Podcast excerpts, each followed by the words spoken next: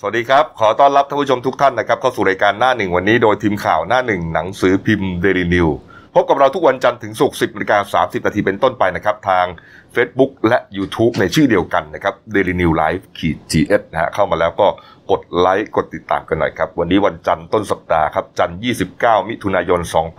2563 พบกับผมอัจฉริยะโทนุสิทธิ์ผู้ดำเนินรายการ และพี่เอครับคุณวราวุฒิคูณสมบัติหัวหน้าข่าวหน้าหนึ่งสวัสดีครับนะครับ วันนี้นะครับเรื่องที่น่าติดตามนะครับก็มีหลายประเด็นด้วยกันนะฮะสบคนะครับ ก็วันนี้ท่านนายกจะเป็นประธานการประชุมนะครับ เข้าใจว่าก็จะหารือกันเรื่องใหญ่แหละนะฮะสบคชุดใหญ่เพราะว่าพรุ่งนี้ 30 มิถุนายนเนี่ยก็เป็นวันสุดท้ายของอาเรื่องของการเฟสสี่นะฮะใช่ครับแล้วก็พรกฉุกเฉินด้วยนะครับหนึ่งกรกฎาคมจะมีการเปลี่ยนแปลงเยอะแยะเลยนะครับ วันนี้ก็คงจะต้องเตรียมหารือกัน ชุดใหญ่เลยล่ะนะครับใช่ครับ เดี๋ยวเรามาว่ากันนะครับ แล้วก็เรื่องเอกเอ่อเรื่องอาชญากรรมหลายเรื่องก็มีก็มีรายงานมานะครับ รวมถึงการบ้านการเมืองนะครับ ก็จะมีการปรับครมในเร็วๆนี้แน่นอนนะครับ แต่ว่าประเด็นที่กำลังเดือดและร้อนแรงที่สุดนะครับ ไม่ว่าจะเป็นในสื่อหลัก และก็เอ่อสื่อโซเชียลมีเดียก็ตามนะครับ ก็คือประเด็นของคุณชรบูรณะฮิรันนะครับ ที่เป็นไร้โค้ดนะฮะหรือว่านักอ่าแนะนำวิธีการใช้ชีวิต นะอ่าชื่อดังใช่ครับนะครับนี่ฮะคุณจรก็โด่งดังมาจากอ่าการแนะนำคำพูดต่างๆคำคมต่างๆนะครับ ประเด็นปัญหาครับรู้กันดีนะครับว่าอ่าคุณจรเนี่ยไปอ่าถ่ายคลิปคลิปหนึ่งแล้วก็ออกทาง YouTube นะครับเป็นคลิปที่ไปปลูกต้นไม้ปลูกนะป่าปลูกป่าเขาเรียกปลูกป่าฮะที่เชียงใหม่นะครับแล้วก็มีตอนหนึ่งพูดชมพลเอกประวิตยนะฮะอ่าผู้ชมนะครับว่าท่านประวิตยเนี่ยอ่าเป็นคนน่ารัก อ่าเป็นคนใจดีไม่เหมือนกับที่สื่อไปบอกไปมองอย่างนั้นอ่าอืมเท่านั้นเองฮะเรียกว่าถูกทัวร์ลงเลย ถูกทัวร์ลงเลยว่าอ่าเหมือนกับว่าเอ่อไปไปไปอยู่ในฝ่ายของเผด็จการอะไรประมาณนั้นน่ะ นี่นี่ฮะเขาพูดกันนะว่าอย่าไปตัดสินท่านเออถ้าไม่ได้พูดคุยกับท่านอ่าเจอตัวจริงแล้วท่านน่ารัก เป็นผู้หญิงที่ใช่ครับน่ารักเลยนะไม่เหมือนกับที่สื่อมองเลยนะฮะเป็นเรื่องครับ คนติดตามนี่หายไปเป็นล้าน มันยิ่งมันพีกกว่านั้นก็คือ พอนักข่าวไปถามพลเอกประวิตยพลเอกประวิตยบอกจำไม่ได้จำไม่ได้ว่าเรื่องอะไรนะฮะนี่ฮะแต่จำจรไม่ได้ด้วยนั่นฮะนะฮะแล้วหลังจากนั้นเป็นต้นมานะครับ ก็อ่าคุณคุณชรเนี่ยก็ถูกอ่าเรียกว่าทัวร์ลงอะภาษาภาษาชาวเน็ตเนี่ยนะฮะถูกด่าถูก unfollow นะครับถูกยกเลิกการไลค์อะไรต่างๆแย่มากมายนะครับ ปรากฏว่าล่าสุดครับมีประเด็นขึ้นมาอีกนะครับโพเอ่อเพจแหม่มโพธิ์ดำนะฮะได้โพสต์อ่า ข้อความของทีมอาสาดับไฟป่าเชียงใหม่นะครับ ว่าเอ่อเขายืนยันว่าที่คุณจรเนี่ยมีตอนหนึ่งเนี่ยคุณจรเนี่ยไปเรียรายนะฮะใช่ครับไปทำการเรียรายเงินนะฮะผ่านทางช่องทางของเขาอะทาง Facebook อะครับนะฮะว่าจะเอาเงินเนี่ยไปช่วยเหลือทีมดับไฟป่า ที่เชียงใหม่เพราะว่าโอ้โหเอ่อไฟป่าเกิดขึ้นทุกปีใช่เมื่อตอนต้นปีอะไฟป่าหนักมาก เออนะฮะแล้วก็ตอนนั้นระระระยะเวลายาวนานใช่กินครับพื้นที่บริเวณกว้างมากนะฮะฮะเอ่อแล้วก็เอ่อทำให้เอ่อบรรยากาศฝุ่นควันที่นั่นนะ PM 2.5เยอะแยะไปหมดใช่ครับคนก็ช่วยกันบริจาคนะฮะก็บอกว่าบริจาคไปเอ่อ ได้ไปเท่าไหร่อะ8แสน8แสนกว่าบาท8 7 5 7 4 1บาท53สตางค์นะฮะครับแล้วก็เอ่อบอกว่าจะเอาเงินเนี่ยไปช่วยชุดดับไฟป่านี่แหละ แต่ทีมอาสาดับไฟป่าตัวจริงฮะเขามาเขามาร้องคุณแหม่มโพธิ์ดำอะบอกว่าไม่เคยได้อะไรเลยอะไม่เคยได้เงินสักบาท ไม่เคยได้อุปกรณ์อะไรที่มันเกี่ยวกับการดับไฟป่าเลย คุณจรไปเอาที่ไหนมาพูด เรียรายเงินอย่างนี้เนี่ยผิดวัตถุประสงค์หรือเปล่าใช่นี่ฮะปรากฏว่าหลังจากนั้นครับวันเสาร์ที่ 27 มิถุนายน คุณจรนะฮะก็เลยได้เอ่อชี้แจงผ่านทางเพจของเขานะฮะอ่าบอกว่าสรุปยอดบริจาคที่ชรบุรณหิรันได้รับนะโดยชี้แจงว่าอ่ามีวาระสำคัญที่จะต้องแก้ปัญหาวิกฤตเนี่ยสองอ่าเรื่องด้วยกัน เรื่องแรกคือด้านไฟป่า เรื่องสองคือโควิด -19 นะครับ แล้วก็ช่วงระยะเวลารับบริจาคเนี่ยตั้งแต่ 30 มีนาคมถึง 1 พฤษภาคม นานมากนะ ก็ตกประมาณเดือนหน่อยเดือนๆอ่าประมาณเดือนหนึ่งก็แล้วกันนะครับนี่ฮะ แล้วก็ยืนยันความบริสุทธิ์ใจของตัวเองในเพจของเขานะครับบอกว่าได้แสดงหลักฐานอ่าทุกอย่างต่อเจ้าหน้าที่จากเอ่อตำรวจภูธรภาค 5 ที่เชียงใหม่ เรียบร้อยทุกอย่าง มีเงินบริจาคตามที่ผมบอกไปเมื่อสักครู่ครับ8 7 5 0 0 0 กว่าบาทใช่ครับนะ แล้วก็ตอนนี้แนวทางการดำเนินการโดยจะแบ่งเงินไอ้แปดแสนกว่าเนี่ยแบ่งออกเป็น 3 กอง 3 ส่วนด้วยกัน นี่ฮะแหมแล้วก็แกก็ใช้คำของแกนะ เนี่ยฮะเอ่อกำลังสมองกำลังคนและกำลังทรัพย์อะไรประมาณเนี้ยนะเออนี่ฮะคิดแต่คำคมอะอ่าที่แต่คำคมนะครับ บอกว่า 3 ส่วนที่ว่านี้ทำอะไรบ้างครับ เรียนรู้ทำความเข้าใจปัญหาจากรากแหมจากรากเลยนะ จากทุกฝ่ายทั้งเอกชนเอ่อหน่วยงานราชการ ชาวเขาเผ่าเอ่อชาวเผ่าปากากยออะไรพวกนี้นะ คาดว่า 2 ปีจะดำเนินการเสร็จไอ้ไอ้เจ็ดไอ้แปดแสนที่ว่านี้หนึ่งมาทำเรื่องการเรียนรู้นะฮะทำความเข้าใจจากปัญหาจากรากเข้าใจไหมเนี่ยพี่ ไม่ทำอะไรวะอะข้อสองทำอันนี้ที่โดนหนักเลยนะทำสื่อเพื่อสร้างการตระหนักรู้ถึงปัญหาที่เกิดขึ้นอ่าเผยแพร่ผ่านทางเฟซบุ๊กอินสตาแกรมและ YouTube ชอนบูรณะฮิรัน ค่าใช้จ่ายในการดำเนินการทีมงานตัดต่อและโปรโมทโพสต์ มูลค่า 254,516 บาท 53 สตังค์ฮะโอ้โหเอาเงินที่บริจาคมาจ้างตัวเองทำ จ้างตัวเองทำแล้วก็ไปโปรโมทโพสต์หรือว่าบูธโพสต์นั่นเองใช่ครับให้มีคนติดตามเยอะขึ้นให้คนอ่าเห็นเยอะขึ้น เออนี่อ่าข้อสามอ่าลงพื้นที่บริจาคกำลังทรัพย์ช่วยเหลือเร่งด่วนฮะก็คือเขาบอกว่าเอาเงินไปให้จิตอาสาในรอบเชียงใหม่ วัดผาราช ศูนย์บริการไฟป่าเชียงใหม่นี่อันที่สองครับส่งพวกเออของบริจาคไปให้โรงพยาบาลและหน่วยงานที่มีความน่าเชื่อถือนี่ แล้วก็ อันที่สามครับ บริจาคเงินส่วนตัวด้านอาหารสำหรับผู้ขาดแคลนในเชียงใหม่ที่ต้องเจอทั้งสองวิกฤต1 0 0 0 0แสนบาท แล้วก็สรุปตอนท้ายว่ายังจะต้องทำงานกันต่อไป ไฟป่าเกิดขึ้นทุกปี มีคนเสียชีวิตทุกปี หวังว่าปีหน้าก็จะมาช่วยกันใหม่นะครับ นี่นี่คือคำชี้แจงของคุณชรบูรณะฮิรันฮะหลังจากนั้นเองครับ โอ้โหโอ้โหฮะถูกชาวเน็ตนี่เอ่อเรียกว่ารุมลุมเลยละ ว่าสิ่งที่ทำเนี่ยมันไม่น่าจะถูกต้องตามขั้นตอนนะฮะนี่เขามองยังไงครับเขามองว่าเอ่อเรื่องของเงินบริจาคเนี่ยนะครับ มันน่าจะมีพิรุษนะครับ อันเนื่องมาจากว่าเงินบริจาคเนี่ยเข้าบัญชีส่วนตัวนะฮะมียอดคนกดไลค์เป็นแสน คนแชร์กว่า 50,000 คน คนเห็นขั้นต่ำต้องมีอย่างน้อย 5-10 ล้านคน แต่ยอดบริจาคแค่ 8 แสนกว่าบาทจริงหรือนั่นี่นแหละฮะชัดเจนก็สอดนะครับคล้องกับคนอ่าชาวเน็ตอีกอีกอีกชุดหนึ่งที่เข้ามาเปรียบเทียบฮะเอามาดูก่อนเข้ามาเลยฮะมีการเปรียบเทียบนะฮะเรื่องไฟป่าเนี่ยมีหลายคนที่ครับช่วยกันรณรงค์นะฮะใช่ครับอย่างที่เราเห็นนี่ฮะนอกจากคุณชรแล้วนะครับ คุณวรรณสิงห์ประเสริฐกุลคุณนนะคสิรังห์นี่มีคนติดตามแค่สี่แสนคุณจรในสี่ล้านอืม คุณนสิงห์ใช้เวลา 40 ชั่วโมงนะครับ มีคนบริจาค3ล้าน6แสน9หมื่น8พันกว่าบาท ส่วนคุณจรนี่หนึ่งเดือน คนติดตาม 4 ล้านของคุณจรนี่บริจาคมาแค่8แสน7หมื่นนั่นไง5พัน711บาท นั่นไงนี่มันต่างกันชัด นี่คือพิรุษแรก แล้วของคุณวรรณสิงห์นี่ถึงมือเจ้าหน้าที่ทั้งหมด แล้วมีการชี้แจงอย่างเรียบร้อยไปนานแล้ว นี่ไงฮะนี่คือพิรุษแรกที่ชาวเน็ตเขาจับได้ ครับ คือจะจะผิดหรือถูกไม่รู้อ่าวรรณสิงห์ฮะอ่า เพจติดตาม4ี่แสนเอง นิดเดียว แล้วก็ใช้เวลาประมาณเท่าไหร่เนี่ยสองสองวัน ไม่ถึง 2 วันดีไม่ถึงสองวัน40ชั่วโมงดีนะ ได้ไปเกือบ 4 ล้านครับ คุณจรคนติดตาม 4 ล้าน แล้วเป็นไลค์โค้ดด้วยนะฮะคนเรียกว่าคนเชื่อเออนะฮะแล้วก็ระยะเวลารับบริจาคเป็นเดือน แต่ได้ไป8ปดแสนเจ็ดฮะเออแล้วอะไรรู้ไหมเขาใช้บัญชีชื่อตัวเองด้วยไง แล้วมันจะรู้ได้ไงว่าไอ้เงินที่เข้ามาเนี่ยเป็นเงินบริจาคหรือเงินอะไรอะตอนแรถูกกไหมตอนแรกเขาจะมีบัญชีบัญชีกลางให้บริจาคอยู่ตอนหลังเขาบอกผู้ใหญ่แนะนำให้ใส่เงินให้ใช้บัญชีตัวเอง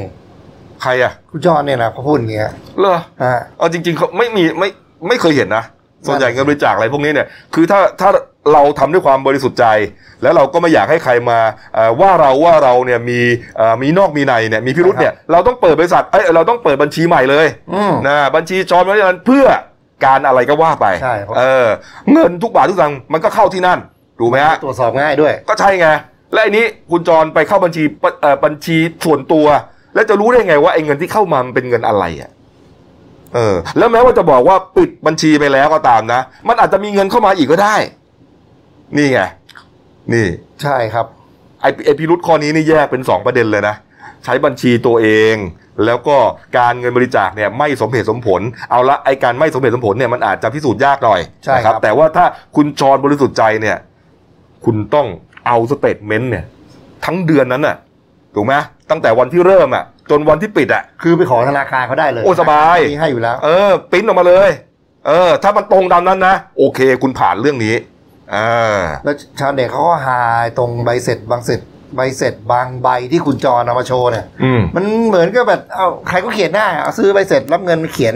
นี่นี่เขาเรียกว่าเป็นใบเสร็จที่อ่าใบบินเงินสดมีเงินสด อ่ามันไม่มีการเสียภาษีครับ นะครับ แล้วก็ไม่มีใบกำกับภาษี มันอะไรเขียนก็ได้เออร้านข้าวต้มก็เขียนเงี้ยที่ร้านที่ร้านผมก็เขียนเงี้ย นี่ฮะข้อสองครับพิรุษข้อสองที่ชาวเน็ตเขาจับนะครับ บอกว่า เปิดรับนี่แหละนี่แหละประเด็นนี้แหละเปิดรับเรียรายระดมทุนต้องชัดเจนโปร่งใส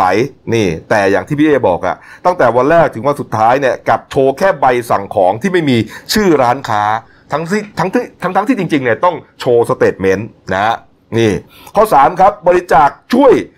ดับไฟป่า รับบริจาคช่วยดับไฟป่า แต่เอาเงินไปช่วยโรงพยาบาล เป็นการใช้เงินผิดวัตถุประสงค์ ไม่มีเงินไปถึงคนดับไฟป่าเลย นี่ฮะ เออ ไม่มีเลยอะ เหมือนประมาณว่าเพิ่งนึกขึ้นได้ป่ะมาก็พอเป็นพอพอทวงถาม เออ ก็ไปเอาผมเอ้าผมไม่ได้ไม่ได้ว่าแค่ตั้งสังเกตนะพอพอทวงทวงถามก็ไปเอาประมาณเหตุสถานการณ์ตอนบริจาคเอหอน้ากากบริจาคแอลกอฮอล์ช่วงโควิดมา เออ นี่ฮะให้ประมาณรวมนี่ฮะแล้วข้อ 4 ครับ ใช้เงินบริจาค 2 5 0 0 0เอาไปบูธโพสต์ในเพจ เพื่อกระตุ้นให้คนเห็นเยอะมีผู้ติดตามเพจและบริจาคเพิ่มขึ้น มันผิดทั้งศีลธรรมและกฎหมาย เงินจำนวนนี้เอาไปซื้อเลื่อยไฟฟ้าอุปกรณ์ดับไฟได้เพียบเลยครับ แต่ไม่ทำนี่ฮะแล้วก็ข้อ 5 ครับ คนที่บริจาค คนที่เขาช่วยบริจาคคุณจรไปเนี่ย เพื่อหวังว่าจะเอาไปช่วยไฟป่าดับไฟป่าเนี่ยพอทวงถามสเตทเมนต์และการใช้จ่าย นะฮะแต่แอดมินเพจกับขอนามบัตรชื่อจริง นามสกุลจริง หลักฐานแสดงตัวตน ดูยุ่งยากกว่าตอนรับบริจาคเออ นี่ฮะ โอ้โห นี่ชาวเน็ตเขาจับโป๊ะเลยนะ นี่ฮะ แล้วก็หลังจากนั้นเนี่ย อย่างที่บอกฮะ ตอนนี้ยอดยอดเพจ Facebook ผู้ติดตามลดลงเรื่อยๆ ตอนนี้เนี่ยอยอดกดถูกใจเพจเหลือ2ล้าน9แสนคน ส่วนคนติดตามก็เหลือ3ล้าน8 แสนคนฮะจากเดิม 4 ล้านกว่า นี่นี่ครับ เรื่องก็ไม่จบอยู่แค่นี้นะครับ ปรากฏว่าเมื่อวานนี้ครับพี่ศรีคุณศรีสุวรรณจันยาครับเลขาธิการสมาคมองค์การพิทักษ์รัฐธรรมนูญไทยฮะเขาก็อ่าเตรียมที่จะไปยื่นร้องเรียนต่อกรมการปกครองฮะให้ตรวจสอบว่าการเรียรายเงินของคุณจรเนี่ยอ่าได้ทำถูกต้องหรือยัง ได้ขออนุญาตจากคณะกรรมการการควบคุมการเรียราย ก่อนตามมาตรา 6 ประกอบมาตรา 8 ของพรบควบคุมการเรียราย ตั้งแต่ครับพศ 2487 หรือยังกฎหมายฉบับนี้ให้อำนาจในอำเภอฮะเอ่อเป็นเจ้าหน้าเจ้าพนักงานตามมาตรา 8 ก็คือว่าใครจะไปขอบริจาคเนี่ยต้องไปขออนุญาตที่ถ้าต่างจังหวัดก็ขออนุญาตที่ในอำเภอๆครับนะฮะจี้ให้ตรวจสอบฮะ เพราะเขาบอกว่าเรื่องนี้เนี่ยน่าจะอ่าถ้ายังไม่ยื่นก็น่าจะผิดกฎหมายนะแล้วข้อ2นะฮะที่พี่ศรีเขาอยากจะให้กรมการปกครองไปตรวจสอบคือว่า มีการออกใบรับเงินให้กับผู้บริจาคทุกคน และมีต้นขั้วใบรับไว้เป็นหลักฐานตามที่กำหนดไว้ตามมาตรา 13 หรือไม่ อันนี้สำคัญ เพราะเขาเอาใบลดภาษีได้ ใช่ครับนะครับไปเขาเรียกว่าไปคำนวณลดภาษีได้ฮะแล้วก็ข้อ3ครับเงินบริจาคที่ได้มา มีการนำไปใช้จ่ายในการจัดทำสื่อเพื่อประชาสัมพันธ์ตนเอง เป็นการใช้เงินผิดวัตถุประสงค์ตามมาตรา 14 หรือไม่ และหากเป็นเช่นนั้นจริง ก็จะเข้าข่ายฐานช่อโกงประชาชนนะฮะตามกฎหมายอาญามาตรา 341 อันนี้มีโทษทั้งจำทั้งปรับโอ้ยด้วยช่อโกงประชาชนเนี้ยน่ากลัวครับ อันนี้น่ากลัวครับแต่ว่าหนักนี่ครัฮะบนี่ฮะโอ้โหอ่าพี่ศรียังบอกไปอีกนะ ไม่ว่าจะเป็นเรื่องของอย่างที่เราเล่าไปแล้วเนี่ยนะว่าเงิน8ปดแสนจริงหรือเปล่า เพราะว่ารับบริจาคมาเนี่ยตั้งนานนะนี่โอ้โหนี่ฮะหลังจากนั้นครับก็มีการชี้แจงมานะครับคุณธนาคมจงจิระฮะอธิบดีกรมการปกครองก็บอกว่ายังไม่เห็นหนังสือร้องเรียนของคุณศรีสุวรรณนะครับขณะนี้จึงยังไม่ทราบข้อเท็จจริง ขอไปตรวจตรวจสอบก่อนก็แล้วกันนะครับนี่ส่วนพันตำรวจเอกกฤษณะพัฒนาเจริญนะฮะนี่ เขาว่าไงนะพี่เอฟเพราะว่านี่ครับครับถ้าเกิดว่าหากเป็นความผิดการช่อโกงครับต้องเป็นการกระทำโดยทุจริตหลอกลวงผู้อื่น ด้วยการแสดงข้อความเป็นเท็จ หรือปกปิดข้อความจริงซึ่งควรจะแจ้งโดยการหลอกลวงดังว่านั้นเอ่อขณะนี้ยังไม่ได้รับรายงานว่ายังมีไม่มีผู้เสียหายมาร้องทุกข์เรื่องนี้นะครับครับ แต่หากมีประชาชนหรือผู้เสียหายที่ได้บริจาคไปแล้วเนี่ยสามารถพบพนักงานสอบสวน เพื่อร้องทุกข์ให้ดำเนินการตามขั้นตอนตามกฎหมายได้ครับคือตำรวจบอกว่าพร้อมที่จะดำเนินการ แต่ขอให้มีเจ้าทุกข์นะครับ อืมครับ ส่วนนายเอกนิตินะครับ นินิติทันประกาศนะครับ นิติทันประพาสอธิบดีกรมสรรพากรเขาบอกว่าหลังหลักการผู้มีเงินที่ได้รับการบริจาคมาเนี่ย จะต้องนำเงินใช้บริจาคเนี่ยตามวัตถุประสงค์ทั้งหมดนะครับอืมเน้นเลยนะครับต้องมีรายรับรายจ่ายอย่างชัดเจน จึงจะได้รับการยกเว้นภาษีเงินได้ครับอ่าและเป็นหน้าที่ของผู้ เสียภาษีด้วยต้องยื่นแบบรายได้ประจำปีให้กรมสรรพากรทราบ ทั้งอืมรายได้รายจ่ายส่วนตัวและเงินบริจาคทั้งหมดนะครับครับ ต้องชี้แจงได้ทั้งหมดว่าเอาไปใช้อย่างไรอืมนะครับนี่ฮะกรมสรรพากรเขาก็บอกว่าอ่าก็จะเข้าไปตรวจสอบ แต่ว่าอ่ามันยังไม่ใช่หน้าที่ใช่ครับอ่าให้คุณจรเนี่ยหรือว่าผู้ที่มีเงินได้เนี่ยไปยื่นแบบก่อนก็แล้วกัน นี่นะครับนี่ฮะอ่าในส่วนของอา ทางในอำเภอครับในอำเภอเมืองเชียงใหม่ฮะนี่ท่านก็รวดเร็วทันใจนะครับครับเอ่อคุณสราวุฒิอรพงศ์ฮะนายอำเภอเมืองเชียงใหม่ทำหนังสือด่วนที่สุดนะครับเรื่องการรับบริจาคเงินเพื่อช่วยเหลือในการดับไฟป่าในพื้นที่อำเภอเมืองเชียงใหม่ของชอนบูรณะฮิรันนะฮะถึงผู้ว่าราชการจังหวัดเชียงใหม่ นะครับก็ระบุนะครับบอกว่าตามที่มีข่าวปรากฏอยู่เนี่ยนะฮะครับอ่าว่าคุณจรบริจาคเงินเอาไปอ่ารับบริจาคไปช่วยเชียงใหม่ ไปช่วยไฟป่าที่เชียงใหม่อำเภอเมืองเชียงใหม่ตรวจสอบแล้วพบว่านายชรบูรณะฮิรัน มิได้มายื่นขออนุญาตทำการเรียรายตามพรบควบคุมการเรียรายในพื้นที่อำเภอเมืองเชียงใหม่ แต่อย่างใดนั่นมาอันนั้นนี่ประเด็นใหม่นะ มีประเด็นใหม่ฮะมานี่แล้ว ฮะโอ้โหนี่คนอาจจะไม่รู้นะว่า ไปขอเรียรายเนี่ยต้องขออนุญาตนะเออไม่ใช่อยู่ดีๆจะไปขอได้นะ เพราะว่ามันต้องมีการตรวจสอบไงว่าคุณเอาเงินที่เรียรายเนี่ยไปใช้จริงตามวัตถุประสงค์หรือเปล่า ใช่ครับถูกไหมฮะเพราะฉะนั้นเนี่ยพวกที่มาเดินเรียรายตามท้องถนนเนี่ย ตรวจสอบให้ดีครับต้องย้อนนึกภาพนะครับว่าตอนนั้นน่ะไฟป่าข่าวไฟป่านี่ดังมากนะครับ อืมแล้วก็โอ้โหที่เชียงใหม่เนี่ยรุนแรงอันตรายแล้วมีเจ้าหน้าที่ดับไฟเนี่ยเสียชีวิตไปหลายคนเลยนะใช่ครับ ใช่ครับนี่ฮะแล้ว ถ้าผมจำไม่ผิดนะ มันมีไอ้มือบอลคนเดียวด้วยนะนะที่มันเอาไม่ขีดอะไรไปจุดอะ ไอ้บ้านั่นน่ะคือมันจะเป็นเป็นหลายที่เหมือนกันเป็นหลายที่ อ่า แต่แต่จับได้ เออ แต่ก็มีจับได้บ้าง นี่ครับ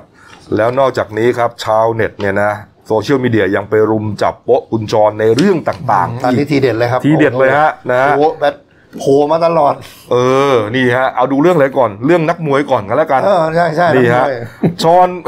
เพจหนึ่งฮะ บอกว่าจอนพยายามอ้างว่าเขาเป็นนักมวยอาชีพ น่าจะอะไรนะ CSI อะไรนะ CILA ครับ อ่า CSILA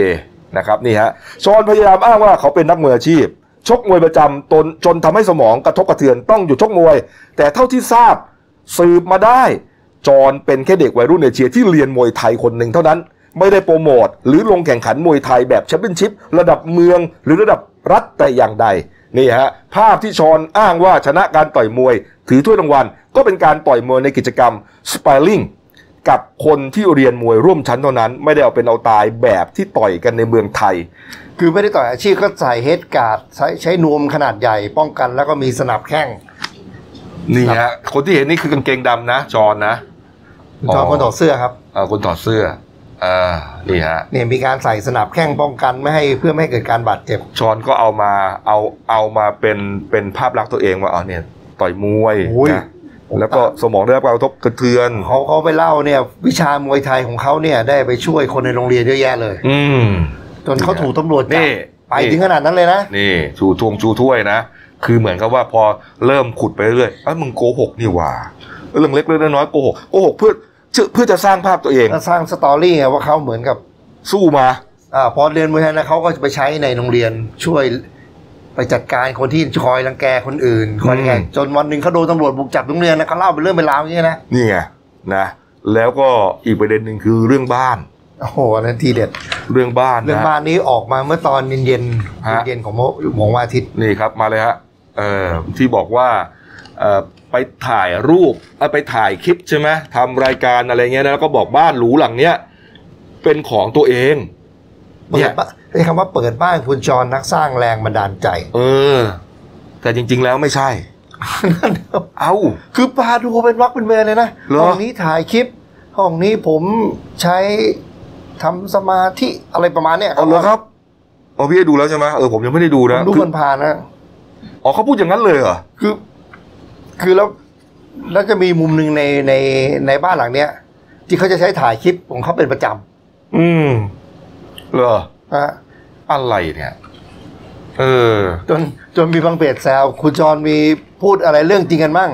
อืม ในชีวิตนี้นี่มีพูดอะไรจริงมั่งมีคนมาแซวว่าเลขบัญชีไงของจริง นี่ไงเรื่องจริงจะมาเมื่อกี้นี่ เข้ามาเลยฮะ เรื่องจริงอันนี้จริงครับเขาบอกว่าคนเชียงใหม่มาฟ้องครับ นี่มาแล้ว ไอ้ CSI LA นี่ก็โอ้โหเก่งวะเนี่ย คนเชียงใหม่มาฟ้องครับ บ้านจรกำลังสร้างใหม่ที่เชียงใหม่ อันนี้ปะราเด็นคาล่สุดอย่างน้อย 20 ล้าน แต่บริษัทตัวเองแจ้งขาดทุนตลอดเวลาฮะเอาเงินมาจากไหนเนี่ยอืมอันนี้อันอันนี้อันนี้ประเด็นใหม่นะครับ นี่ประเด็นใหม่ฮะ วันนี้น่าจะบันเทิงนะอักวันนี้สำหรับประเด็นนี้นี่ยี่สิบล้านสร้างที่เชียงใหม่ นี่ครับ โอ้โห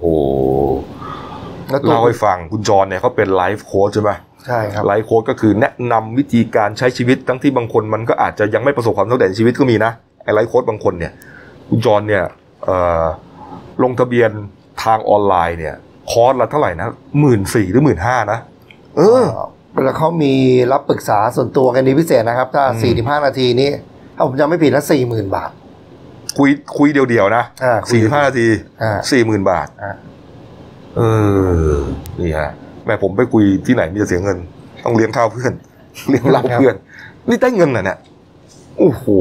นี่ฮะ แต่ก็มีคนตั้งข้อสังเกตอีกประเด็นหนึ่งเหมือนกันนะว่า เอ๊ะไอ้เรื่องนี้เนี่ย มันเป็นการกบกระแสอะไรหรือเปล่า นี่ฮะอาจารย์ประวินครับ เตรียมมาไหมอาจารย์ประวินนะฮะอ่าที่ตอนนี้ก็อยู่เมืองนอกเนี่ยนะนี่ฮะ อ๋ออันอันอันนี้เป็นเป็นวันแรกที่เป็นตรงกับวันที่ตรงกับวันเปลี่ยนแปลงการปกครองครับ ที่คุณชุจรออกมาพูดเรื่องปลูกต้นไม้อืมวันนั้นทำให้กบกระแสของที่คนจะอ่าอะไรเขาเรียกว่าล้ำลึกล้ำลึกวันเปลี่ยนแปลงการปกครองไปโดยสิ้นเชิงเลย ก็แน่ใช่ไง นี่ครับ นี่ยี่สิบสี่มิถุนายน ซึ่งตอนนั้นก็ก็คิดก็ก็คิด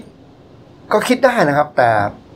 แต่หลังจากตรงนั้นมันลามบานปลายไปจนเอออาจารย์ประวินโพสต์อ่าทวิตไว้งี้ครับ อ่าไร้สาระชิปจุดจุดจุดดราม่าไลฟ์โค้ดสวะ กบวันอภิวัตสยามโดยคณะราษฎรโดยสิ้นเชิงฮะคือแกตั้งข้อสังเกตว่าอ๋อมันมันเป็นการอ่าสร้างเรื่องมาหรือเปล่า เพื่อที่จะกบเรื่องไออภิวัตสยามนะเรื่องครบรอบ 88 ปี เปลี่ยนแปลงการปกครองอะไรพวกนี้นะ เออ อันนี้ก็ว่ากันไป วันนั้นถือว่าสำเร็จด้วยนะ เออ แล้วก็ตอนนี้ปรากฏว่า ถ้าถ้าเป็นอย่างนั้นจริงๆนะ คุณจรคงจะคิดว่า โอ้โหกูไม่น่าเลยงานนี้ไม่คุ้ม ไม่คุ้มฮะตอนนี้จะโดนลากยาวไปหลายเรื่องเลยนะเนี่ยนะแล้วตอนนี้ล่าสุดเราไปเช็คใน Facebook ของคุณจรก็ยังไม่มีอะไรเคลื่อนไหวนะครับ เออ ก็ยังยังยังมีอยู่เพจเดิมๆอยู่นะฮะมีมีโพสต์เดิมๆอยู่นะครับ เอาตามต่อนะครับ เรื่องนี้จะไปถึงไหนนะฮะเอ่อ เพราะเรื่องเนี่ยไปถึงกรมการปกครอง อาจจะถึงกรมสรรพากรแล้วด้วยนะครับ รวมถึงตำรวจด้วยนะครับ นี่ เอามาดูเรื่องโควิด -19 นะครับ วันนี้นะฮะถ้ายังไม่มีผู้ติดเชื้อในประเทศไทยอีกนะครับ ก็จะเข้าวันที่ 35 แล้วนะครับ ที่เราปลอดเชื้อภายในประเทศนะแต่ว่าเมื่อวานนี้ก็มีการถแถลงยอดตามปกตินะครับพี่อ่าครับในแพทย์ทวีสินนะครับวิษณุโยธินครับโฆษกสบคก็บอกว่า ไม่พบผู้ติดเชื้อรายใหม่ และไม่มีผู้ติดเชื้อในสถานกักตัวของรัฐด้วยนะครับ อืมนะฮะเพราะทำให้ผู้จำนวนผู้ติดเชื้อเนี่ย รวมยืนยืนอยู่ที่ 3,162 รายนะครับ แล้วก็ผู้เสียชีวิต 58 ราย รักษาหายแล้ว 3,053 ราย แล้วก็อยู่กำลังรักษาอยู่ 51 รายเหมือนเดิม เออ นี่ซึ่ฮะง ก็คือรักษาหายเนี่ยเมื่อวานเนี้ยเพิ่มอีก 13 คนใช่นะครับ ถือว่าเยอะมากก็รวมเป็น 3,053 รายนะครับ ส่วนกำลังรักษานะครับผู้ป่วยที่นอนอยู่โรงพยาบาลตอนนี้มี 51 คน ครับ ทั้ง 51 คนนี้เนี่ยเป็นผู้ป่วยที่กลับมาจากต่างประเทศทั้งหมดนะฮะ ใช่ครับ หมายความว่าเอ่อคนที่เคยติดกันในประเทศไทยเนี่ยไม่มีแล้วนะฮะครับ รักษาหายหมดแล้วนะครับ 51 คนที่นอนอยู่โรงพยาบาล คือคนที่กลับมาจากเมืองนอกทั้งหมดนะฮะ โอ้โห ซึ่งซึ่งของเราเนี่ยเป็นในทางที่ดีวันดีคืนแต่มันสวนทางกับต่างประเทศนะครับครับสำหรับผู้ติดเชื้อทั่วโลกเนี่ยตอนนี้ทะลุ 10 ล้านไปแล้ว อืมแล้วเสียชีวิตไป4 0 0แสนกว่า4 0 0แสนกว่าราย ครับครับครับ นั่นนะฮะนี่ฮะนะครับ และส่วนของวันนี้นะฮะเราต้องจับตานะครับอ่าการประชุมสบคชุดใหญ่นะครับท่านนายกนะฮะพลเอกประยุทธ์จันทร์โอชานะครับในฐานะอ่าประธานสบคนะครับจะเป็น ประธานการประชุมวันนี้นะครับ น่าจะหารือกันเรื่องใหญ่หลายเรื่องนะครับ เพราะว่าวันนี้ 29 ใช่ไหมพี่เอพรุ่งนี้ 30 อย่างที่บอกฮะคือวันศุกร์ดิบแล้ววันศุกร์ดิบวันสุดท้ายของอาเฟสสี่แล้วล่ะนะครับ ก็ถือว่าผ่านมาด้วยความเรียบร้อยดีนะเฟสสี่นะไม่มีอะไรที่มีปัญหาเลยใช่ครับนะครับ ไม่ว่าจะเป็นเรื่องของการผมจำได้เฟสสี่เนี่ยก็คืออ่าอะไรอะห้างมีการมีการยกเลิกเคอร์ฟิว นะครับห้างห้างก็เปิดได้แล้วล่ะนะฮะแล้วก็มีให้ดื่มเครื่องดื่มได้ในร้านในคันร้านค้าเนี่ยเครื่องดื่มแอลกอฮอล์เนี่ยฮะในร้านค้าพวกเนี้ยคือมีการปลดล็อกอะไรเพิ่มมากขึ้นเยอะแยะ แต่ว่าเฟสห้าเนี่ยจะถือว่าเป็นเฟสที่อันตรายที่สุดเรียกนะครัว่ากลับมาเกือบจะปกตินะเออเฟสห้าเนี่ยนะครับเฟสห้าเนี่ยก็คือว่าเป็นกิจการกิจกรรมที่มีความเสี่ยงสูงสุดนะครับผับบาร์คาราโอเกะอาบอบนวด น่าจะได้เปิดนะ เพราะว่าอ่ามีการ ตั้งกันไว้เป็นเป็นอ่าเป็นตุ๊กตาไว้แล้วล่ะนะครับ เพราะฉะนั้นเนี่ยก็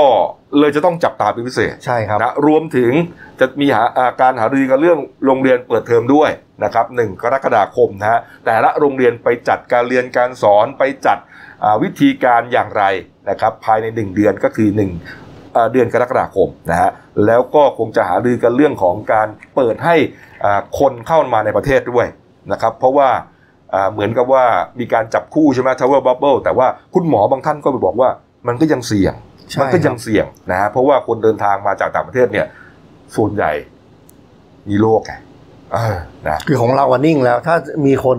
ต่างประเทศเข้ามาเนี่ย โอกาสที่จะไม่นิ่งก็มี อืมแล้วก็มันมันจะมีประเด็นว่าอ่าถ้าเราเชิญมาเนี่ย ไม่ต้องกักตัว 14 วันใช่ครับ ทีนี้เนี่ยมันเป็นปัญหาไงนะแต่ว่าเขาก็อาจจะมีวิธีการจัดการนะครับ เช่นอ่าไม่ต้องกักตัวก็จริง แต่ก็ต้องอยู่เฉพาะที่คุณจะมาเท่านั้นกำหนดสถานที่ไปว่าใช่ไปคุณที่จะไหนมาประชุที่มไหนใช่ไหมอ่าอ่าแล้วถ้าแล้วที่แล้วถ้าเขาติดเชื้อมาแล้วก็ประชุมร่วมกันทำไงใช่ไหมนี่แหละ นี่แหละครับคือคือมันมีหลายเรื่องหลายปัจจัยที่ทำให้อ่าคุณหมอเนี่ยเขาเขากังวลอยู่ใช่ครับนะครับ เรื่องนี้นะฮะเออรอสักหน่อยจะดีไหมนะครับนี่ฮะอีกเรื่องหนึ่งที่ต้องหารือแล้วก็สำคัญมากก็คือการต่ออายุนะฮะของพรกฉุกเฉินนะครับหมดลงอ่าประกาศเดิมหมดลง 30 มิถุนายนนะครัฮะบแล้วก็จะต้องใช้ทันทีถ้าจะต้องใช้นะก็คือ1กรกฎาคมฮะเห็นว่าก็อาจจะต้องต่อไปอีกหนึ่งเดือน ไม่ไม่พลาดแล้วนะครับอันนี้นะครับ100%ไม่พลาดเพราะว่าเอามาคุมอ่าเรื่องของเฟสห้าไงนะเพราะว่าแต่ละกิจการกิจกรรมมันเสี่ยงทั้งนั้นอ่าเอาเหรอครับคุณเฟสห้าเหรอครับ ใช่เขาคุมแล้วพี่เอกคิดว่าอะไรไม่ว่าเขาคุมการเมืองอะดิคุมได้เยอะเลย คุมแบบคุมเยอะเลยอะเออนี่ฮะเรื่องพรกฉุกเฉินเนี่ยมีมีก็มีประเด็นนะครับ แต่ว่าเอาละ เดี๋ยวรอดูแล้วกันว่าวันนี้จะออกมายังไงนะครับ เดี๋ยวติดตามอ่าในช่วงของอัปเดตสถานการณ์ร้อนนะฮะหลังประชุมโต๊ะข่าวบ่ายสามโมงของเรากันแล้วกันนะครับ นี่ฮะแต่เอาไปดูมีอะไรฮะแต่มีมีเสาอะไรร์อาทิตย์ที่ผ่านมาก็จะบอกว่าเป็นที่คึกคักหน่อยครับสถานที่ท่องเที่ยวแต่ละอืมแห่งในประเทศไทยนี่ก็มีคนเดินทางไปท่องเที่ยวกันคึกคักเหมือนเดิมนะครับ นี่ฮะก็นะก็ทำช่วยเศรษฐกิจได้หมุนเวียนขึ้นนะครับ ไม่ต้องว่าใครหรอกพวกเราเองนี่แหละต้องไปกันบ้าง ใช่ครับ เออ เนี่ย คุณโน้ตคุณเชอรี่เมื่อวานก็ไปนะฮะไปดูวานบูดาเดี๋ยวรูปสวยๆมาให้ดู เห็นเห็นด้วยเหรอครับ เห็นเขาถ่ายคลิปมาเลยวานบูดาเลยอ๋อนี่ฮะเดี๋ยวไม่ได้ตัดต่อนะไม่ใช่สิของแท้อ๋อนะฮะครับ นี่ครับอะเรื่องโควิดนะครับ หลายกิจการกิจกรรมเนี่ยก็เริ่มปรับตัวนะครับ ทีละนิดทีละหน่อยนะฮะก็เป็นเขาเรียกว่า new normal นะครับ อย่างที่เห็นนะการใช้ชีวิตแบบใหม่ วิถีใหม่นะครับ โรงภาพยนตร์นะครับก็มีการปรับตัวเหมือนกันนะครับนี่ฮะมีสองสองเครือ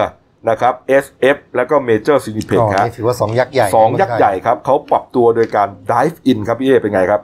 อ๋อไลฟ์อินนี่ก็คือการขับรถการชมภาพยนตร์ในรถส่วนตัวนะครับอืมก็คือเหมือนเราเป็นเขาจะมีลานจอดรถกว้างๆเลย แล้วก็มีจอหนังอยู่ข้างหน้า เราก็เอาขับรถเข้าไปจอด อืมแล้วก็เหมือนถ้าเป็นต่างประเทศเขาจะมี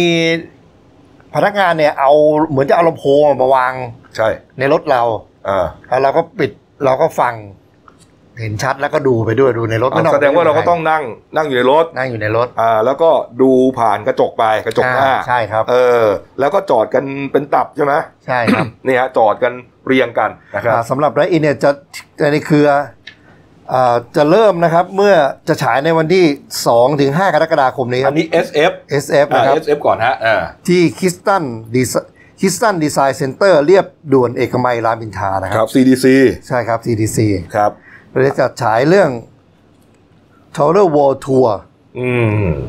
เป็นการประเดิมเรื่องแรกครับส่วนค่าบริการเขายังยังไม่ได้กำหนดนะครับครับ ก็หนึ่งคันเนี่ยนักจะมีผู้ชมได้สองท่านเท่านั้นอ้าวครัเหรอ ครับอ๋อส่วนทางฝั่งเมเจอร์นะครับก็เตรียมจัดเมเจอร์ซีนีเพล็กซ์ Drive-in Theater โดยใช้ลานจอดรถลอยฟ้าของ Central Festival EastVille วิลล่าใช่ไหม Central Festival East EastVille วิลล์ใช่ครับครับผมในวันที่2ถึง5กรกฎาคมเช่นกันนะครับเออนี่ส่วนฮะส่วนของฝั่งเมเจอร์นี่ชมฟรีนะครับส่วนจะเรื่องอะไรที่ต้องรอก่อนยังยังเลือกหนังไม่ได้เออนี่ฮะแต่เหมือนแว่วๆมาว่าขับรถไปเนี่ยเออเขาให้ดับดับรถนะ ต้องดับนะครับ เออเพราะแล้วก็เปิดกระจก โอ้ร้อนเลยเมืองไทยอ่เขาจะมีพัดลมมาให้ เป็นเหมือนพัดลมปรับอากาศ อ๋อเหมือนแอร์แอร์แอร์มือถืออย่างนี้เหรออะไรประมาณนั้นน่ะ เออมันอะเอาละเรารอรอดูกันครับแล้วกันนะครับ นี่ฮะเล่าให้ฟังเล่าให้แล้วนะ เออ ถ้ามี ad มีโฆษณาอะไรก็มาลงเราบ้างนะครับนี่ฮะเออเอาไปดูยอดของโควิด -19 หน่อยนะครับ นี่ฮะเอ่อโลกนี้นะครับ นี่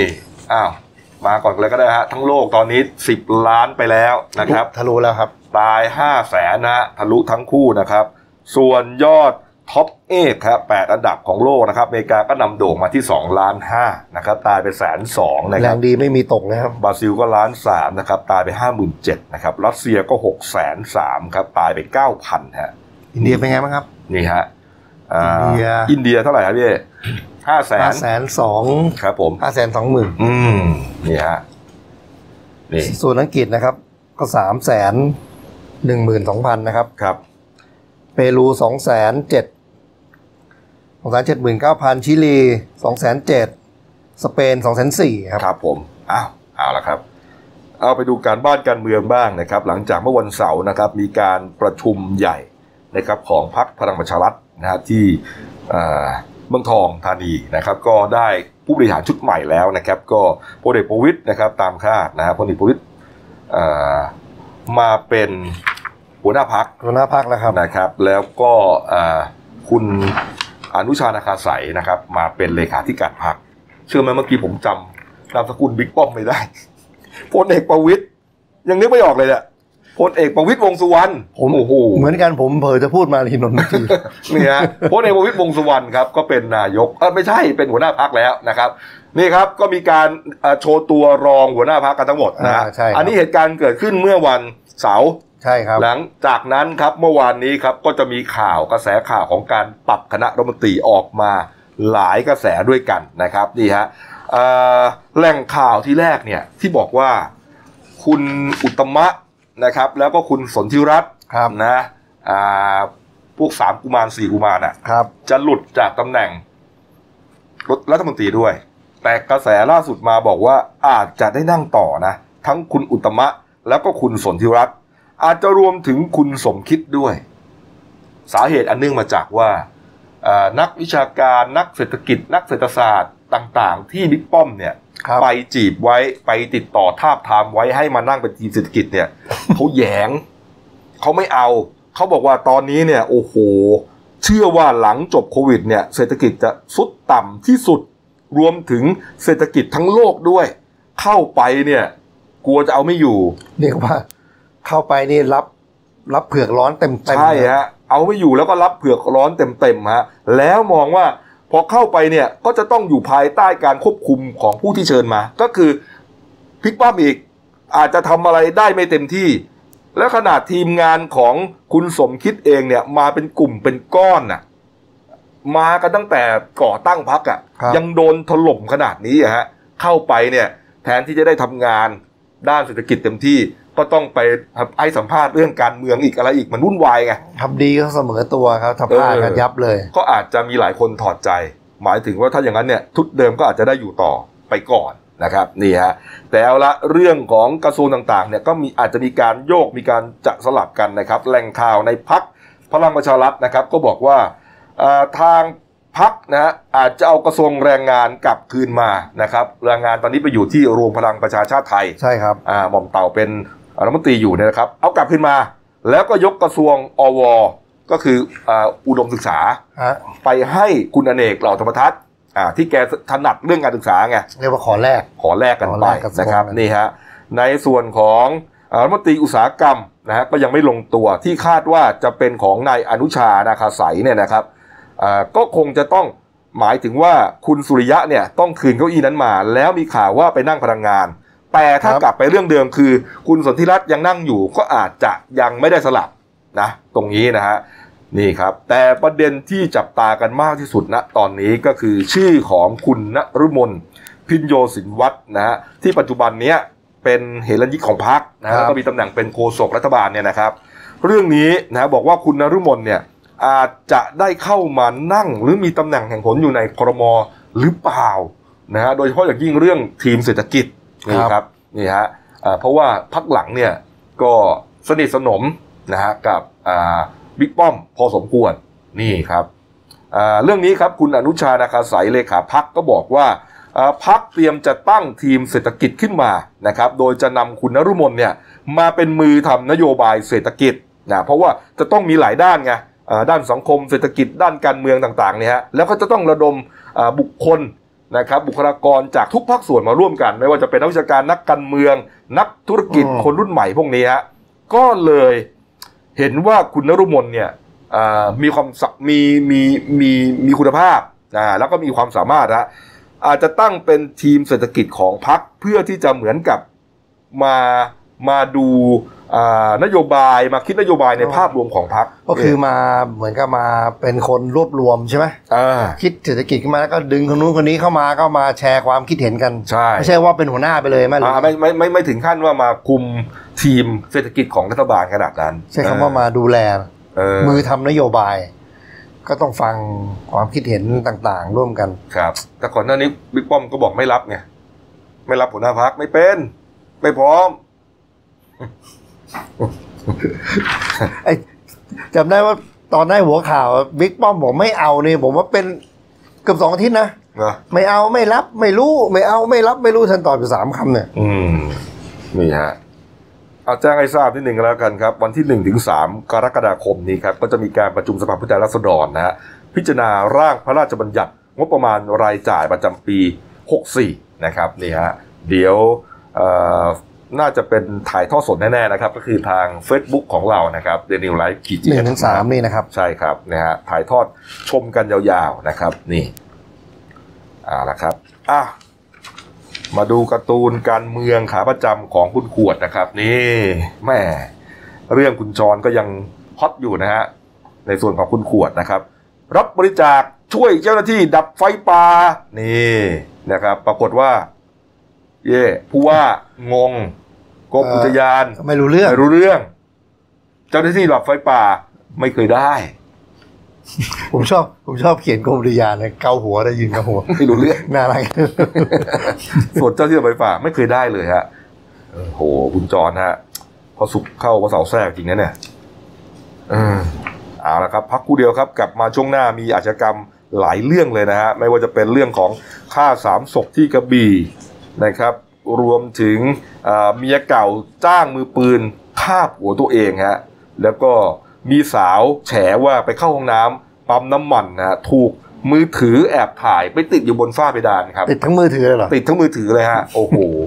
แสบจริง ๆ นะครับพักคุณเดียวครับเดี๋ยวกลับมาคุยกันต่อครับ หยุดเสี่ยงสวมหน้ากากอนามัยป้องกันตัวเองตลอดเวลาทุกครั้งที่อยู่ในที่สาธารณะ หยุดแตะต้องไม่ควรจับสิ่งของสาธารณะทุกชนิด หยุดชุมนุมงดไปที่ที่มีคนอยู่เป็นจำนวนมาก เช่น สนามกีฬาผับบาร์หรือว่าคอนเสิร์ตหยุดประมาทกินร้อนแยกช้อนจานส่วนตัว รับประทานอาหารจานเดียวจะดีที่สุด หยุดเผลอ social distancing อยู่ห่างกัน 2 เมตรเสมอค่ะ หยุดลืม ล้างมือ 20 วินาทีให้เป็นนิสัย หยุดพูด พูดเท่าที่จำเป็น ป้องกันละอองฝอยออกจากปากให้น้อยที่สุด เราจะก้าวผ่านไปด้วยกัน No COVID 19กับ Daily Life ขีด th ครับสลับคนแล้วครับพี่เอออกไปครับคุณโน้ตมาแทนครับคุณโน้ตผานิชนินครผู้ช่วยนักข่าวหน้าหนึ่งครับสวัสก็ดีจะครับมารับหน้าที่เล่าข่าวอ่าในช่วงเบรกสองนะคครัรับ บ เอามาดูเรื่องนี้ก่อนนะครับอ่าเหตุเนี่ยเกิดขึ้นสดๆร้อนๆนะฮะเมื่อสี่ทุ่ม ครับคืนที่ผ่านมานี่เองครับตำรวจที่สพเมืองกระบี่ครับเขารับแจ้งว่ามีเหตุยิงกันตายในบ้านพักสามศพนะฮะเกิดขึ้นที่บ้านเลขที่ 81 หมู่ 3ตำบลกระบี่น้อยอำเภอเมืองจังหวัดกระบี่ครับไปตรวจสอบครับ พบว่าบ้านหลังนี้อ่าเป็นบ้านปูนชั้นเดียวฮะอืมแล้วข้างบ้านเนี่ยเปิดเป็นโรงรับซื้อเศษยางพาราครับครับก็พบชาวบ้านมุงดูนับร้อยคนฮะไปเข้าไปตรวจสอบในบ้านอ่า กลางบ้านเลยครับพบผู้เสียชีวิตนอนอยู่สองรายครับ รายแรกชื่อว่านายจรูนดวงขวัญ อายุ 55 ปีครับ เป็นเจ้าของบ้านนะฮะครับสภาพศพก็อ่าถูกยิงด้วยอาวุธปืนนะฮะลูกโม่จุด38นะฮะเข้าที่ขมับขวา1นัดนะฮะกระสุนนี่ทะลุขมับซ้ายเลยนะครับครับแล้วก็ใกล้ ๆ กันครับ พบอีกศพหนึ่งฮะนางอ่านางสาวเรนูดำหายอืมอายุ 41 ปี เป็นภรรยาของนายจรูนนั่นแหละ นะครับครับ ก็สภาพศพก็ถูกยิงที่ลำคอนะทะลุท้ายทอยหนึ่งนัด แล้วก็แขนขวาหนึ่งนัดฮะอืมแต่ที่สลดไปกว่านั้น เจ้าหน้าที่ไปตรวจสอบในห้องนอนนะฮะครับโอ้โหพบศพนะฮะเด็กชายฮะเด็กชายพงศกรดวงขวัญ อายุ 12 ปีฮะถูกยิงด้วยอาวุธปืนขนาดเดียวกันนี่แหละนะฮะแล้วก็เป็นลูกชายของนายจรูนนะครับนี่ฮะอันนี้ยิงหัวเลยนะ ยิงครับศีรษะเลยนะฮะอืมทั้งหมดก็สามศพด้วยกันครับ นี่ เรื่องของเรื่องนะครับ ก็สอบถามจากเด็กชายเอนะครับนามสมมุตินะฮะเป็นหลานชายของนายจรูนนี่แหละก็เล่าให้ฟังเพราะเห็นเหตุการณ์แล้วก็พอจะพูดคุยได้แล้วบอกว่าก่อนเกิดเหตุเนี่ยเห็นครัคุบณตานะก็คือนายจรูนเนี่ยอืมเอาปืนมายิง เอาปืนมายิงอ่านางสาวเรนูก่อนครับนี่ครับ พอยิงอย่างนั้นตัวเองก็ตกใจอืมคุณตาบอกว่าเฮ้ยเดี๋ยวมึงเก็บจานข้าวเลยตัวเองกำลังกินข้าวอยู่ไงแล้วรีบเข้าไปอยู่ในห้อง หมายถึงไล่เข้าไป อาจจะประมาณว่าจะฆ่าอีกคนหนึ่งด้วยนะให้เข้าไปอยู่ในห้องนอนเพราะว่าลูกชายตัวเองนอนอยู่ใช่ไหมอ่าปรากฏว่าตัวเองก็วิ่งเข้าไป เพราะว่าตกใจไงครับเออวิ่งเข้าไป แล้วก็เห็นตาเนี่ยเห็นนายจรูนเนี่ยเดินเข้าไปในห้อง แล้วก็ไปจ่อยิงอ่าไปจ่อยิงเด็กชายพงศกรอ่าก็ลูกชายของตานั่นแหละปุ้งเสียชีวิตเลย ช่วงครับระหว่างนั้นเนี่ยเห็นว่าอ่าพี่พงศกรเนี่ยนะอ่า ใช้มือปัดด้วยนะ ปัดมือพ่อด้วยนะ แต่ว่ามันก็ไม่ไม่ไม่รอดนะฮะถูกยิงพอเห็นดังนั้นตัวเองก็วิ่งจูดออกมาเลยหนีออกมาเลย เพราะว่าคิดว่ากูโดนแน่ถ้าโดนถ้าอยู่ด้วยอะใช่ก็เลยรอดไปฮะ รอดแล้วก็ไปเล่าเหตุการณ์ให้ตำรวจฟังได้นี่แหละนะครับ ส่วนเรื่องของเรื่องสาเหตุก็เกิดจากว่าก่อนหน้านี้เมียของนายจรูนนะฮะอ่าเป็นมะเร็งเสียชีวิตไปประมาณสักปีหนึ่งนะฮะอืมประมาณปีหนึ่ง แล้วก็นายจรูนก็เลยมีเมียใหม่ ก็คือครับนางสาวเรนูนี่แหละมาอยู่กินกันแค่หกเดือนเท่านั้นนะฮะอ่าลูกที่เห็นเนี่ยก็เป็นลูกของอาคุณจรูนนะอ่าครับอ่านะ พอมาอยู่กินด้วยกันเนี่ย จรูนเนี่ยก็ยังเหมือนกับหึงเรนูอยู่อะ เพราะว่าอืมอ่าเรนูก็ยังไม่ยอมออกจากงานเก่าครับแล้วที่พีคสุดก็คือว่าเหมือนกับมีการกลับไปที่บ้านเดิมของสามีเก่า เพื่อไปดูแลลูก ซึ่งมันก็เป็นเรื่องปกตินะอืมเออเขาเป็นแม่เป็นลูกกันอะไรเงี้ยนะก็เกิดความ ไม่สบายใจแล้วก็อ่าหึงหวงอะสุดท้ายก็ทะเลาะกัน แล้วก็ยิงเมีย ยิงลูกแล้วก็ยิงตัวเองตายรวมแล้วสามศพด้วยกันฮะครับผมโอ้โห นี่เหตุเกิดขึ้นเมื่อคืนนี้เองครับ สดๆร้อนๆนะฮะนี่ครับ เอ้าไปไหนมาในโซเอ่อโทนอาชญากรรมแล้วครับ มีอีกเรื่องหนึ่งครับ คุณโน้ตฮะครับเอ่อตำรวจสงขลาเขาจับกลุ่มได้แล้วนะครับ คนที่เอ่อยิงนายสันติสอนและอ่า สันติหรือสอนและนะฮะนามสกุลหิมเหม อายุ 29 ปี ตายที่อำเภอสิงหนครจังหวัดสงขลาครับปรากฏครับผมว่าไม่ใช่ใครที่ไหนฮะคนที่จ้างวานเป็นเมียของตัวเองฮะโดนครัฮะบก็เบื้องต้นเมื่อวานทางพลตำรวจโทรณสินผู้สาระนะครับ ผู้บัญชาการตำรวจภูธรภาคเก้าเนี่ยครับก็นำกำลังร่วมกันจับกลุ่มนางสาวเจนจีลานะครับ หรือเจนบุญนะอายุ 27 ปีครับ ก็ตามหมายจับนะครับ ก็ข้อหาร่วมกันฆ่าผู้อื่น โดยไตร่ตรองไว้ก่อน โดยเป็นผู้จ้างวานนะครับครับและอ่าเบื้องต้นเนี่ยครับนางสาวเจนจิลาเนี่ยยังให้การปฏิเสธอยู่อืมอ่าคือสาเหตุของการจับกลุ่มเนี่ยเนื่องจากตำรวจเนี่ยครับสืบทราบว่าอ่าหลังจากที่นายสันติเนะครับผู้เสียชีวิตเนี่ยครับอ่าเสียชีวิตแล้วเนี่ยอ่าก็ไปเจอแกะรอยพบว่ามีปัญหาอยู่กับนางสาวเจนจิลา ซึ่งเป็นภรรยาเก่าเนี่ยครับเอออ่าโดยสาเหตุมาจาก การทะเลาะวิวาทแล้วก็ทำร้ายร่างกายกันอืมอ่าเนื่องจากว่านางสาวเจนจิลาเนี่ยอ่าอ่าไปใช้มีดเนี่ยครับไปฟันในส่วนของสามีเก่าคือนายสันติเนี่ยต้องเย็บเป็นแผลกว่า 150 เข็มที่แขนครับผมอืมซึ่งคดีเนี้ยก็มีการแจ้งความกันไว้อ่าก่อนเกิดเหตุเนี่ยนายสันติเนี่ยผู้เสียชีวิตเนี่ยก็ไปเรียกเงินจากนางนางสาวเจนจิลาเนี่ยครับเป็นเงิน7 0 0 0 0น พร้อมกับรถยนต์หนึ่งคัน เพื่อแลกกับการเลิกลากันอ่าทำให้ทำนางทำให้นางสาวเจนจิลาเนี่ยโกรธอ่าเพราะว่าถูกอ้างว่าถ้าเกิดไม่ยอมเนี่ยก็จะไปแฉว่ามีความเกี่ยวพันกับยาเสพติดอืมอ่าก็เลยไปว่าจ้างคนร้ายอีกสองคนเนี่ยที่กำลังหลบหนีอยู่นะครับครับเป็นมือปืน ซึ่งตอนนี้ตำรวจทราบชื่อหมดแล้วอ่าให้มาเป็นมายิงนายสันติ อืมกระทั่งลงมือสำเร็จเนี่ยแหละครับนี่ฮะ มือปืนสองคนที่ว่านี่คือนายสุพนัทใช่หรือซันหวังยีเสนนะฮะแล้วก็นายกัมปนาตหรือหลีหิมหมันนะครับนี่ฮะอันนี้ยังหลบหนีอยู่หลบหนีอยู่ครับนะครับ สรุปอืมก็คือว่าอ่าสันติเนี่ยฮะถูกยิงครับนะฮะก่อนหน้านี้ตั้งแต่สัปดาห์ที่แล้วนะถ้ายังจำกันได้นะครับ 22 มิถุนายนครับตำรวจก็สืบสาวเราวเรื่องจนพบว่าอ่าอ๋อขัดแย้งกับเมียตัวเองนี่เองครับผมเจนจิรานี่เองนะครับเป็นคนว่าจ้างใช่แล้วทีนี้ส่วนคือคในรับส่วนของ ของผู้เสียชีวิตอืมและในส่วนของอดีตภรรยาเก่าเนี่ยครับก็มีส่วนเกี่ยวพันกับการค้ายาเสพติดรายใหญ่ในพื้นที่นี่ไงซึ่งตำรวจก็จะขยายผลต่อไปเออครับผมนี่ไงประเด็นก็ก่อนหน้านี้ไงที่บอกว่า ถ้ามึงไม่ให้เงินกูเดี๋ยวกูแฉนะใช่ครับ โอ้ดีฮะก็เลยฟางเส้นสุดท้ายค่ะอืมไปจ้างมือปืนครับมายิงผัวตัวเองอะและที่สำคัญนี่ครับก่อนตำรวจจะจับกลุ่มเนี่ยทางนางสาวเจนจิลาเนี่ยติดต่อมาขอล้มคดีด้วยนะเออโดย ให้สินบนกับตำรวจเนี่ยสองล้านบาท เพื่อขอล้มคดีโอ้แต่ตำรวจไม่ยอมโอ้โหไม่เล่นด้วยก็เข้าจับกลุ่มดำเนินคดีถึงที่สุดครับผมอืมนี่ฮะมีการเตรียมจะติดสินบนด้วยนะครับสองล้านนะฮะอืมนี่เอาเอานะครับพาท่านผู้ชมไปดูเรื่องหนึ่งครับ เรื่องนี้น่าสนใจแล้วก็เป็นภัยสังคมที่จะต้องระแวดระวังกันนะโดยเฉพาะอย่างยิ่งคุณผู้หญิงทั้งหลายนะครับ มาจาก Facebook ของคุณป๊อป ปัญญวีนะครับเขียนเป็นภาษาอังกฤษนะฮะนี่ครับอ่าเล่าให้ฟังก่อนเขาเขียนงี้ครับ เรื่องมีอยู่ว่าเราไปเข้าห้องน้ำที่ปั๊มแห่งหนึ่ง ในซอยพัฒนาการ 20 ระหว่างที่ทำธุระส่วนตัวอยู่ ก็มองไปรอบๆห้อง นิสัยชอบระแวงถ้าไม่ใช่ห้องน้ำที่บ้านอ่านะครับ แล้วก็เลยเงยขึ้นไปมองบนเพดานปรากฏว่าเจอโทรศัพท์เครื่องนี้ติดอยู่บนเพดานจ้านี่ เราตกใจรีบทำธุระส่วนตัว แล้วปีนกำแพงขึ้นไปเอาโทรศัพท์เครื่องนั้นลงมาครับนี่ฮะแล้วเดินไปถามพนักงานปั๊มและเอาให้ดู พนักงานบอกไม่รู้เรื่อง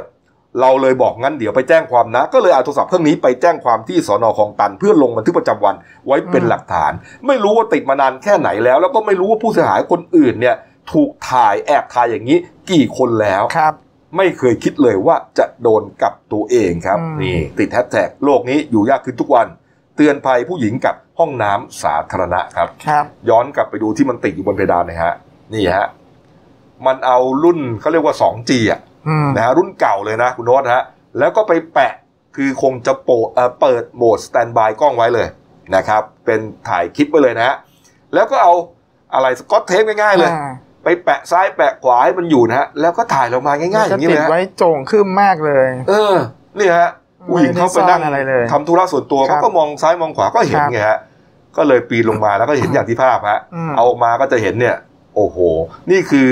อาภาพในคลิปในกล้องครับเป็นมุมที่เห็นพอดีไงอืมเห็นคนที่กำลังมาทำธุระพอดีครับนี่ฮะคนที่ทำเนี่ยก็แน่นอนฮะโอ้เป็นผู้ชายแน่อ่าเออ ปั๊มนี้เสียชื่อนะเนี่ย ครับ เออปั๊มอะไรนะมาดูอีกทีดิครับอืมดูหน้าปั๊มหน่อยฮะ นี่ต้องตรวจสอบนะครับ เจ้าของปั๊มนะฮะ PT พัฒนาการ 20 นะครับ เพราะว่าครับผมเอ่อเกิดเหตุอย่างนี้เกิดขึ้นที่ปั๊มเนี่ย มันทำให้เสียชื่อเสียงอ่านะฮะแล้วก็ใช่อาจจะรวมถึงเอ่อยอดขายอะไรของคุณด้วยเขาก็ไม่กล้าเข้าไงครับ นี่นี่ครับ นี่อ้าวมาดูอีกเรื่องหนึ่งนะครับ เรื่องนี้ก็อยู่ในข่าวหน้าหนึ่งของเราด้วยนะครับเอ่อมีชาวไร่นะครับ อ้างว่าจะถูกเป็นชาว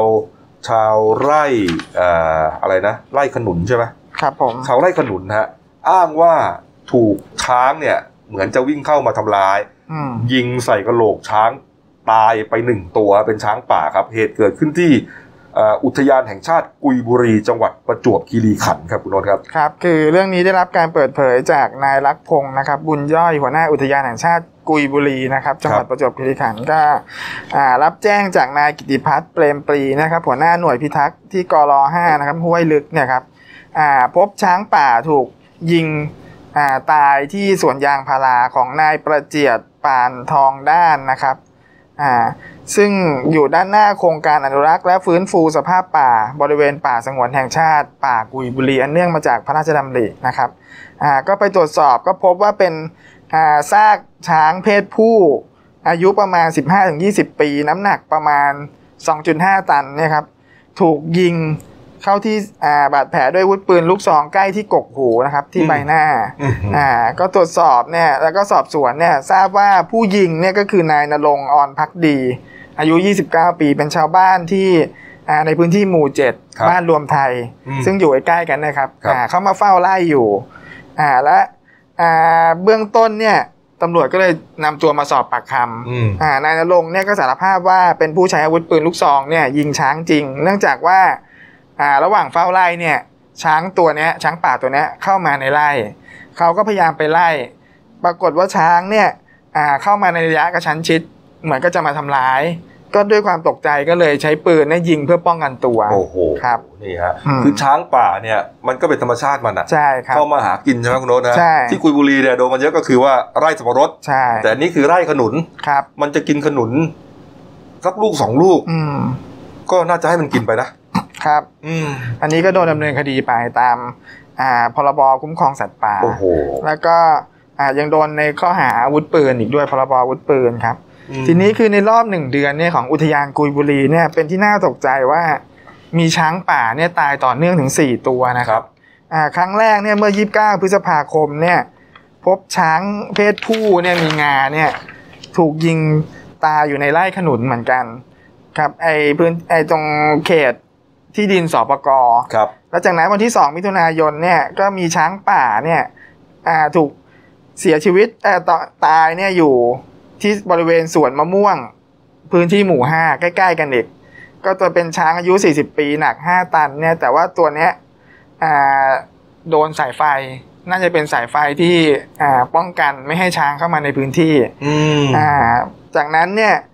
ในวันที่ 12 มิถุนายนเนี่ยไปเจอซากช้างป่าเนี่ยในเบาะในสระน้ำบ่อห้า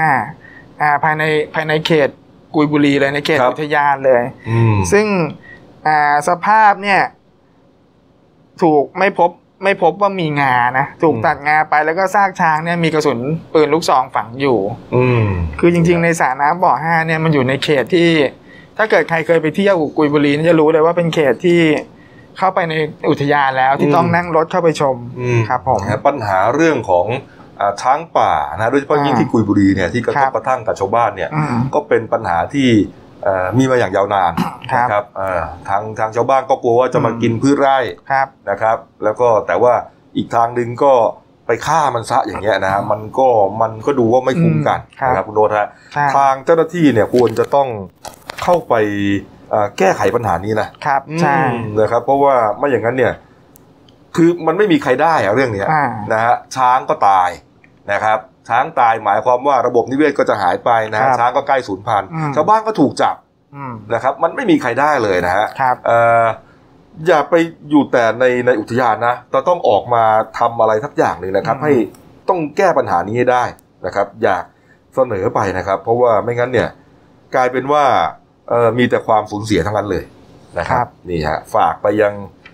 กรมอุทยานแห่งชาติสัตว์ป่าและพันธุ์พืชนะใช่ฮะรวมที่ถึงกระทรวงประเด็นสำด้วยแล้คัวญกันเลยเนี่ยที่ช้างออกมาคือน่าจะเป็นเรื่องของแหล่งอาหารอืมเพราะฉะนั้นในอุทยานเนี่ยต้องสร้างแหล่งอาหารให้ให้ก็ใช่ให้พอไงเพียงเออครับผมนะฮะเนี่ยอืมที่เขาใหญ่เขายังอยู่กันได้เลยอะครับใช่ไหมโน้ตนะฮะอืมนะ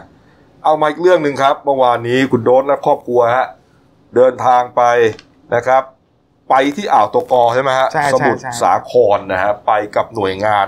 อ่าอุณอนุรักษ์ใช่ชื่ออะไรนะคุณโดนอ่า Whale Watching Group ครับอ่าแล้วก็มีกลุ่มนักอนุรักษ์วานท้องถิ่นด้วยนี่ฮะครับผมก็เลยไปเก็บคลิปเก็บภาพครันะบของวานบูดาที่ครับน่ารักน่ารักนะครับว่ายมาใกล้กับเรือนักท่องเที่ยวเลยใช่ครับครับอ่าอันนี้เป็นวานคือระหว่างที่เราล่องที่อ่าวตัวกอเนี่ยในในเขตจังหวัดสมุทรสาครนะต้องบอกอย่างนี้ตรงตรงหลังพันท้ายนรสิงห์เนี่ยแหละครับอืมอ่าก็วานเนี่ยตัวเนี้ยเนี่ย ขนาดความยาวประมาณ 10 เมตรนะคุณกบก็ครับยังยังเขาเรียกว่าประมาณวัยรุ่นอยู่ ไม่โตเต็มวัยใช่ครับก็ว่ายมา คือแบบใกล้เรือมากมคือเป็นอ่าเขาเรียกว่าส่งสัญญาณดีว่าจุดเนี้ยมีอ่าสภาพนิวอ่าเขาเรียกอะไรระบบนิเวศ แหล่งอาหารที่อุดมสมบูรณ์ครับ แล้วก็ชาวบ้านเนี่ยอ่ามีการอนุรักษ์เออคือเขาครับจะว่ายไปในจุดที่มีอาหารนะพูดง่ายใช่ครับนะเพราะฉะนั้นตรงเนี้ยแสดงว่ามีอาหารครับแล้วมันมาใกล้ฝั่งครับเราก็เลยได้เห็นได้เก็บภาพกันใช่นะชมความน่ารักของเขาเนี่ยนะครับครับนี่ฮะนี่และที่สำคัญก็คือชาวบ้านเนี่ยเขาอนุรักษ์ไม่ทำร้ายก็ทำให้สัตว์เนี่ยไม่มีความเกรงกลัวอืมก็เข้ามาโชว์ตัวได้ใกล้ครับผมนี่ครับวันบูดานี่ก็เป็นสัตว์ป่าสงวนแล้วตอนนี้ครับครับนี่ฮะแล้วก็อยู่กันเป็นฝูงไหมอ่าบางทีจะอยู่กัน แม่กับลูกใช่ครับเออเนี่ยอ่าแต่อย่างตัวเนี้ยเนี่ยมาตัวเดียวอืมครับผม ก็จะมาลักษณะเขาเนี่ยพฤติกรรมเขาจะมาหาอาหารก็จะกินพวกปลากระตักเนี่ย ก็โชก็มากินเนี่ยอ้าปากพฤติกรรมก็คือ ใช้หางตีน้ำเออแล้วก็ว่ายตลบเข้าไปอ้าปากกินปลาอ้ากระปาตักกนี่ด้วยนะคือรอให้ช่ปลากระตักมันว่ายเข้าไปครับ ผม เออโอ้โหดูนี่นี่รูปเห็นนะฮะครับ นี่ปลากระตักเต็มปากเลยฮะใช่โอ้โห แล้วพฤติกรรมที่สังเกตเห็นก็คือเขาจะกินในช่วงที่อ่ายิ่งแดดจัดเนี่ยเขาจะยิ่งขึ้นมาชอ่าอ้าปากเพื่อรอให้ปลาเนี่ยเข้ามาในปากเขาอ๋อครับผมโอ้นี่ครับนี่อืมนี่จริง ๆ เมื่อวานที่ที่มีโอกาสได้นั่งเรือสำรวจเนี่ย ก็มีโอกาสพบปลาโลมาด้วยนะๆนะครับ ใช่โลมาอีลาวดีอืมแต่ว่าเราถ่ายไม่ทันอืมครับ ผมว่ายกันโอ้เป็นนี่ตักวลุ่ใหญ่มอยู่นะใช่สิบเมตรครับนี่นี่นี่แค่ยัง วัยรุ่นนี่สิบเมตร ใช่ตัวเต็มครับ วัยนี่เท่าไหร่ฮะตัวใหญ่ปสุด ระมาณสิบหกถึงยี่สิบเมตรได้ครับผม โอ้โหดีฮะอะก็ถือว่าเอ่อไปเที่ยวแล้วก็เอาภาพธรรมชาติมาฝากกันครับ นะครับนะฮะตอนนี้ก็อย่างที่บอกฮะคนก็เริ่มไปท่องเที่ยวกันแล้วนะครับ อ่าเพราะว่าเปิดแล้วนะคครัรับบ หลายจุดหลายที่ก็เปิดแล้วนะครับอ้าวมาดูหน้าหนึ่งหนังสือพิมพ์นะครับนี่เรื่องใหญ่อะดูดูห้าดาวดีกว่านะฮะ ห้าดาวนะครับนี่หัวใหญ่ก็จะเป็นเรื่องของคุณจรนะครับ นี่แล้วก็มีเห็ดหายากด้วย เป็นเห็ดประหลาดคล้ายดาวหลายแฉกฮะมาผุดขึ้นอยู่ที่บ้านแห่งหนึ่งในตำบลนากลางอำเภอสูงเนิน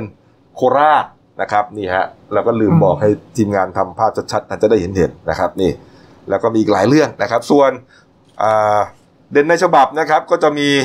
ฟ้องเยียวยาไฟรั่วช็อตลูกดับ อันนี้เป็นเรื่องของคดีนะฮะใครอยากได้ความรู้ก็ไปอ่านกันในหน้าสองครับนะครับ มิติใหม่ดูออนไลน์ ละครเวทีเด็กครับหน้าสี่ครับ มีเริ่มทดลองระบบรถไฟฟ้าสายสีทองแล้วครับ หน้าแปดนี่อันนี้ก็เป็นของข่าวนวัตกรรมขนส่งครับนะครับ ส่วนเรื่องสั้นของฉันนะครับ ที่ตีพิมพ์ลงในเดลินิวฉบับวันอังคารที่ 30มิถุนายนนะครับ ชื่อว่าเรื่อง Love in the Mirror นะฮะแปลเป็นไทยคือ รัก ในกระจกใช่ไหมอืมโดนฮะเออเขียนโดยคุณนรงยุทธโคตรคำฮะอ่านกันครับอ่านะครับ วันนี้ก็อ่าใกล้สิ้นเดือนแล้วนะครับอืมนี่ฮะก็วิถีชีวิตใหม่เฟสห้าก็เตรียมจะมาแล้วครับนะครับอืมนี่เด็กๆน้องๆหนูๆก็เตรียมเปิดเทอมกันแล้วด้วยเปิดเทอมนะครับครับใช้ชีวิตกันด้วยความระแวดระวังนะแล้วก็อ่าไม่ประมาทนะครับอืมรวมถึง มาตรการต่างๆนะครับ ก็ยังต้องคงไว้อยู่เหมือนเดิมครับนะครับเอาละครับ วันนี้ลาไปก่อนนะครับ สวัสดีครับ